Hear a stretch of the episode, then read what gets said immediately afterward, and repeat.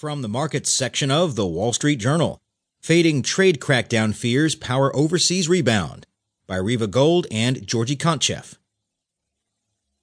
Investors are dialing back expectations for a major shift in U.S. trade policy, fueling a sharp rebound in the prices of some early targets of President Donald Trump's rhetoric.